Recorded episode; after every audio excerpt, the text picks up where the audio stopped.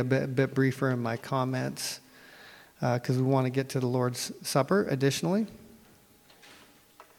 We're in the book of Matthew. We're in chapter seven. We've been looking at the Sermon on the Mount. And we took a lot of time to look at the Beatitudes. And, and now we're finally in chapter seven. We're looking at verses one through six today. And the title is Judge Much. And Jesus has something to say about that. So starting in verse one here, and the text is in front of you, or you can open up your Bibles and follow along as well. This is the New International Version. Do not judge others, or you too will be judged. For in the same way you judge others, you will be judged.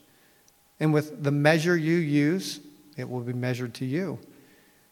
Why do you look at the speck of sawdust in your brother's eye and pay no attention to the plank in your own eye? How can you say to your brother, let me take the speck out of your eye, when all the time there's a plank in your own eye? You hypocrite, first take the plank out of your own eye, and then you will see more clearly to remove the speck from your brother's eye. Do not give to dogs what is sacred. Do not throw your pearls to pigs. If you do, they may trample them under their feet and then turn and tear you to pieces. This is the word of God. Father, would you give us attention to your word now and drive home uh, the message that you long for us to hear, that you've designed from all eternity by giving us your eternal word that is applied in this moment in time uniquely. And we pray that it would have its intended effect. We pray this all in Christ's name. Amen. Well, this is a, an interesting passage, isn't it? You hear a lot of people saying, don't, don't judge me these days. And the assumption is that there's no grounds on which you can say what you're doing is wrong or right. Is Jesus suggesting that's the case here in this passage? And I would say no, that's, that's not the case. What Jesus seems to have in mind here is not whether or not we can actually be discerning with respect to right and wrong, but more the manner in which we go about doing that. And especially concerned, as he's been all along the way, with the state of our own heart. He wants to make sure that when we are seeing and looking around us and making calls about right and wrong, and especially in relationship with others, that we're doing it with the right mindset, the right frame of heart. And yet, there is something to the idea that we don't stand on a lot in our own personal judgments. And that's really where he begins. Let's see if we can unpack this just a bit. In verse one, he says, do not judge others, or you too will be judged. In other words, our default mode should be grace. I don't know how many of you have heard this illustration, or even where I heard it, but somebody was talking at some point in my life about imagining we were on an elevator, in a crowded elevator, and you're um, just kind of gotten your own space, but there's somebody who keeps jostling you a little bit, maybe pushing up against you, and you're getting a little agitated. And in fact, it's it's so bad as you've been on this elevator for a little while that you, you just, you're getting angry. You want to turn around to the guy and say, look, mind your own business. Keep out of my personal space. And you're about to do it when the elevator stops and the doors open up and the person gets off and the person's blind. And they've been using, you know, the, their, their guide to try to see where they are too. Now, if that happens, and you can imagine that scenario, typically you would go from anger to what? Compassion. Why? What changed? It was exactly the same scenario. But your perspective on what was going on was radically shifted. And now you have a, a little bit more compassionate response. And when Jesus here starts talking about this issue of, of judging others too, the, the place he starts is kind of like that. Don't judge others, or you too will be judged. The, the idea or the concept that we are all on leveling ground. And that's the basic message of the gospel. Do you remember the very first beatitude that Jesus said? Blessed are the poor in spirit, for theirs is the kingdom of heaven. If you have poverty of spirit, you recognize you're not standing on your own merit before God. You are bankrupt. You bring absolutely nothing to the table. Which one of you has done enough good so that you can get into heaven? Anybody here feel like they're completely worthy? In fact, here's the standard: perfection. Have any of you done everything right all the time and ceased to do what is wrong? Righted every wrong, obeyed every law?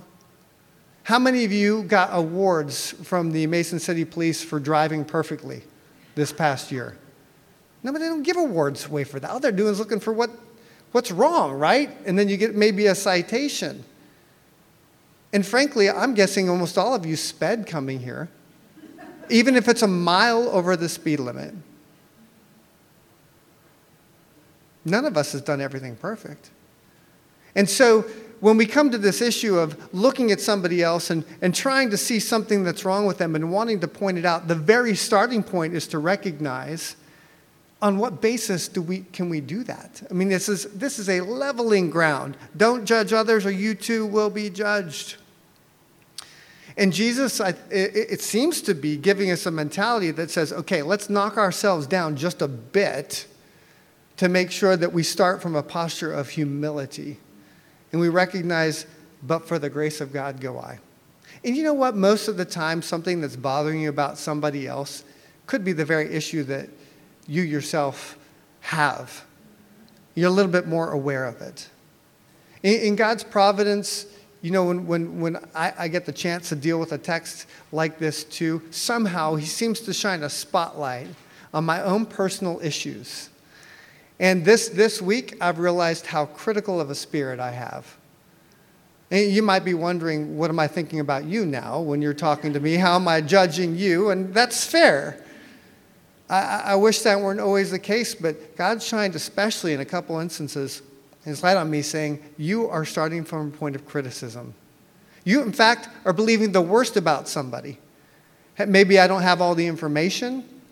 Maybe, maybe I, I'm just dreaming things up in my head. I am a classic mind reader, thinking thoughts for other people that they've never articulated to me ever. And I have all these imaginary conversations with, it's not fair. I mean, th- this passage, you think it's for you. Uh, of course it's for me. And like I've said many times when I preach, it's just me having a conversation with myself about God's word and how it's applying to me. Frightening. Do not judge. My default mode is grace.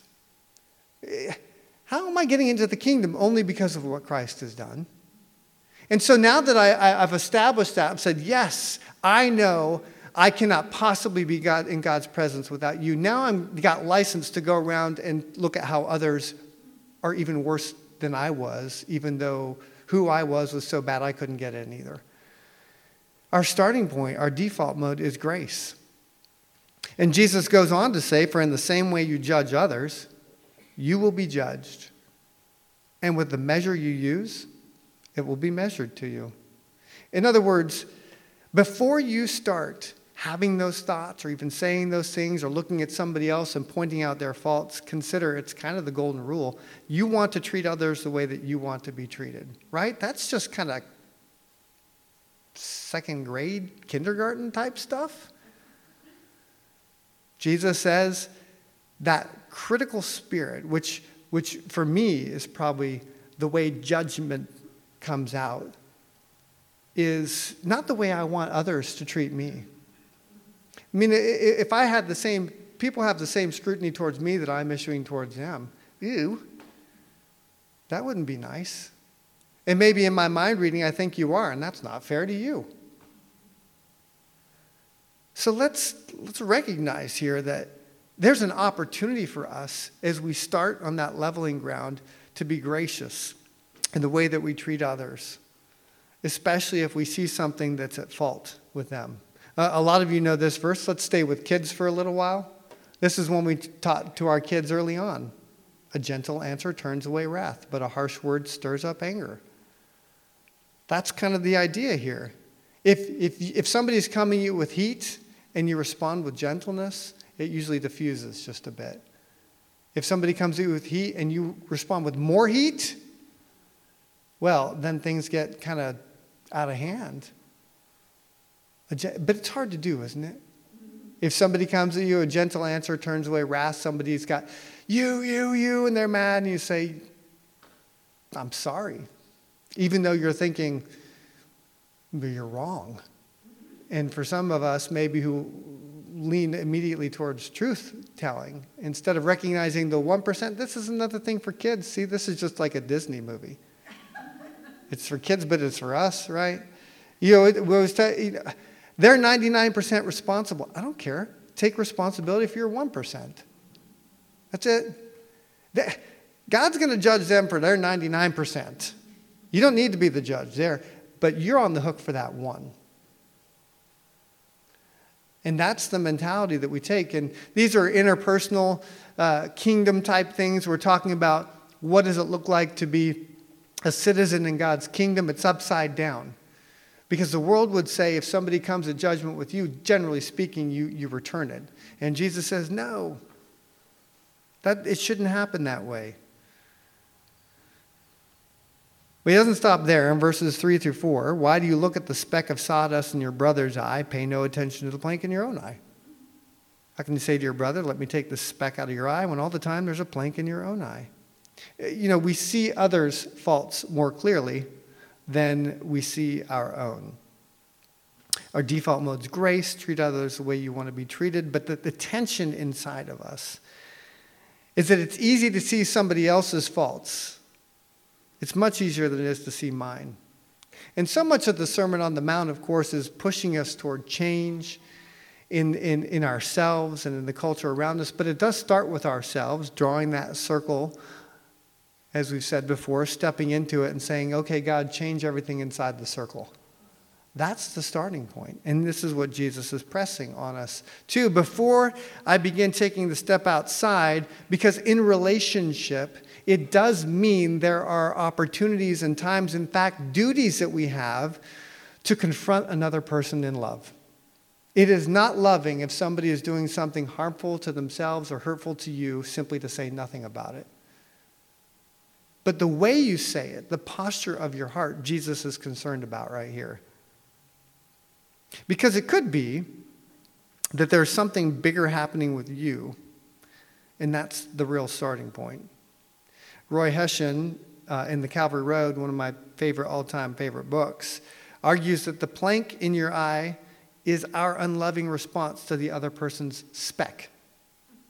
That's what he says. The plank, I got a plank in my eye. What is it? It's my unloving response to your speck, your tiny thing that's real and kind of grating and annoying, sort of like grain in the eye would be. That's what it feels like when you do this particular behavior. And my unloving response to that, he argues, is actually the plank in your eye. It's not as if I got a bigger, bigger sin that I need to deal with. It's my ungracious response to your tiny offense is the plank itself. The mote, it's another word for the, the beam, has provoked, or the little the mote is tiny, the, the tiny little speck of dust, has provoked in us resentment, or maybe coldness, or criticism. Hmm. In fact, this is what he says. Without doubt, there is wrong in the other person, but our reaction to that wrong is wrong too. The mote in him has provoked in us resentment or coldness or criticism or bitterness or evil speaking or ill will. All of them variants of the basic ill, unlove. And that, says the Lord Jesus, is far, far worse than the tiny wrong, sometimes quite unconscious, that provoked it. So it could be that your unloving response is the bigger problem here that Jesus is dealing with. And, and, and in fact, he goes on to use pretty strong language. He says, you're a hypocrite. And I think this is interesting because so far the targets have kind of been outside of us with Jesus. You know, those hypocrites who like to pray and they look fantastic, or but they've received their reward in full, or they fast and they announce it to everybody and they've received their reward in full. And everybody kind of, like other times, saying, yeah, yeah, those people. And then he says, you're the hypocrite now. Because you're nobody escapes from this. It's not just these people on the side of the road who look fantastic and their hearts are far from God. This is interpersonal relationships that we're all on the hook for if we want to be disciples of Christ. And he says, you're a hypocrite. You're two-faced. You're not consistent. And in order to move forward in that relationship, first, take the plank out of your own eye, and then you'll see more clearly to remove the speck of dust from your brother's eye. In other words, hypocrisy here is neglecting to see our own faults first. Jesus says, you're a hypocrite when you don't take a moment to look at your own eye, the plank in your own eye. Now, and that even could be, for example, your unloving response to whatever it is that's bothering you, even if it's legitimate. I'm, I'm not talking just about, you know, toothpaste. Squeeze from the bottom up, instead of like right in the center. That could be a speck of dust, perhaps. Or it could just be a critical spirit that somebody has toward you. They're always complaining about everything, and you're tired of it. It could be your... First, take the plank out of your own eye. You know, we talk about the gospel waltz, right? The three-step thing. Repent, believe, and obey. You start with repentance, and this is the way of life for a Christian. It's just how it goes. You're constantly, if you're on the process of becoming more like Christ, aware of your own sin. You're always saying, okay, God, what do I need? What do I need here? Where do I need your grace? You're, that's what repentance is, and I don't want to do that anymore. And you believe that God forgives you for it, but then you obey. And, and that's where it starts. You see your own faults first. But it doesn't end there. You go from hypocrisy to what might be called sincerity. That is, you care enough for your brother or your sister to lovingly show, I know that's a split infinitive, but it sounds better than show lovingly, to lovingly show him or her, his or her faults. I, I, I'm by nature, as I've told you, again, a peacemaker, which means avoiding conflict. If I see something in somebody, I kind of hope that God takes care of it without me ha- having to ever intervene. Uh, but that's not really being very loving. Be, it just isn't. That's not where, how relationships work. There, there is conflict in relationships, but that conflict can be used as opportunity for growth for, for each party. And if you care enough for your brother, then you have a burden, a responsibility to show his faults. I've had this happen to me before too, and I'm grateful for people who come and say, hey, you've said something or did something that was offensive or hurtful to me. And it's always easier the farther away you are from me. My wife comes and says it, that's a little more difficult. I don't know why. It should be the easiest, right? There's a home run. Babe, I'm so sorry. That's what it would look like. And and and my wife's loving me when she says, here's something I th- I've been praying about, and I think I just need to have this conversation with you, and I embrace that, right? Or it creates conflict, and we have to pray through it. But that's a good thing. Caring enough to lovingly show faults. In fact, I remember the very friend, Scott, who whose church Jill attended, last week out in Phoenix, Arizona. One time he and I were talking, and I was I was saying something about Jill. Oh, yeah, she does that or whatever. And he said, brother, don't ever confess your wife's sins. He was serious. It's one thing about Scott. He'd tell you how it was sometimes, too. I'm like, oh, wow. I feel about this big right now. Because I think it was in front of some other people, too. And maybe he could have told me later. I, I don't know. But actually, it landed home. I've never forgotten it. You, you, you're not responsible for confessing your spouse's sins. At least that was his argument. It kind of struck me. I'm like, yeah, you're right. This isn't the right time to start talking about. She's not even there to defend herself, which is a great time to do it for somebody else, right? Because they can't even talk about it. That's wrong. Brother, don't ever confess your wife's sins. Hopefully I haven't. Again, I'm far quicker to confess my own. And this is what Jesus says we need to be doing. But sometimes we don't even see it. And there's that uh, classic moment when David is confronted by Nathan. and he tells this parable, you know, somebody's kind of stolen something that it isn't his, and, and David says, oh, that person should be punished. And he says, you're the person. And David, uh, all of a sudden, is undone, like, whoa, what have I done? This is one of the one of the things about being in God's family is we're inviting into each other's lives the opportunity to to, to sharpen each other and, and, and confront out of love.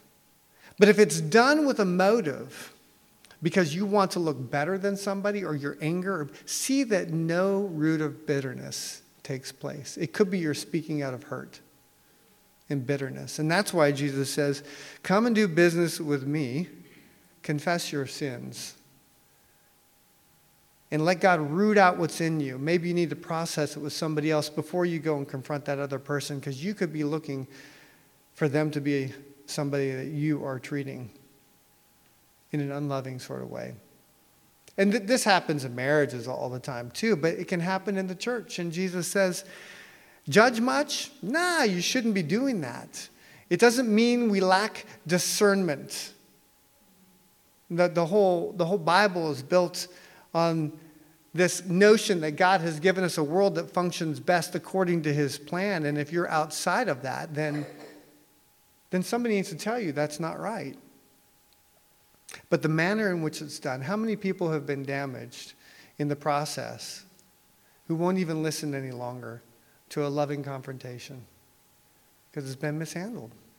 And perhaps you're the one who's done it. Maybe this is a time uh, to, to confess and reach out to somebody and say, forgive me. I've wronged you. It goes a long way. And then in verse six, we read, do not give to dogs what is sacred. It's pretty strong language here. Do not throw your pearls to pigs. If you do, they may trample them under their feet and then turn and tear you to pieces. And what Jesus seems to be saying here is that rebukes to the foolish rebound back on you. So exercise discernment. I mean, he's not the only one who said that. There's other passages, for example, in Proverbs nine eight, do not rebuke mockers or they will hate you. Rebuke the wise and they will love you. See the difference there. Somebody's foolish or a mocker and you reach in to give them instruction and rebuke and they just hate you even more. Versus uh, a brother or a sister in love is coming to you out of a, a spirit of poverty and a genuine care, care and love for you, saying, brother, sister, I need you to, I need you to hear this. And, and, and wounds from a friend in that respect who's got your good in mind are places that can be fruitfully growing for you. Thank you, because I was unaware that what I said or did was received that way. And if, if you're somebody who's living in God's upside-down kingdom and you have poverty of spirit, you see how different that is maybe from the world who wants to strike out and lash back and get defensive. And somebody here who's walking with Christ in this way is able to say, I'm sorry. Or start processing that on, on a completely different level instead of responding with hostility. And Paul was writing to Timothy. He said, warn a divisive person once and then warn them a second time. After that, have nothing to do with them. And I know, if you're thinking, well, this describes my family members, you can't really move out. I get that. But this, this is a picture of our posture to people. If we're in relationship and I'm, I'm lovingly confronting and they're not receiving that rebuke, it may be that you can't do anything about it. Because all you're doing is, is offering the pearl of forgiveness and somebody is treating it like a pig. And it's going to come back on you. And Jesus is saying here, like we see the rest of the scriptures kind of reinforce, that at the end of the day, judgment is God's. You cannot change other people at the end of the day. And so you're trusting them to God's judgment. You have a role, responsibility. I'm pointing this out. And then if they just completely ignore it repeatedly, I'm trusting them to God. I've done all I can do in good conscience. Now God's in control of the rest. And ultimately speaking, we know there's a time when we'll all stand in judgment before him. But there's a time when you just need to trust him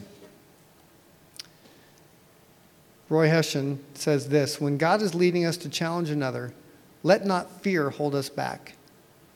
Let us not argue or press the point.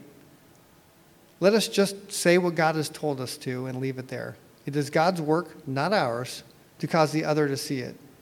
It takes time to be willing to bend the proud, stiff-necked eye.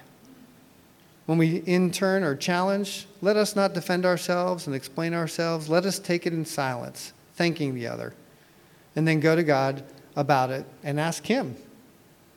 If he was right, let us be humble enough to go and tell him and praise God together. There is no doubt that we need each other desperately. There are blind spots in all our lives that we shall never see unless we are prepared for another to be God's channel to us. So the next time somebody confronts you, maybe you could see it as a gift instead of just another chance to lash back or have the reinforced record in your head that, yeah, I'm just a pile of nothing and I'm no good, and whatever your particular response is to confrontation, especially as we enter into relationships as brothers and sisters. And ultimately, what ground do we have to stand on except for Christ himself? I mean, I, which one of us is worthy enough? There's only one who's worthy, as heaven's peeled back and we see. Who is worthy, really? Are you the one? Are you the chosen one from all creation, God's gift to humanity? It's you, right?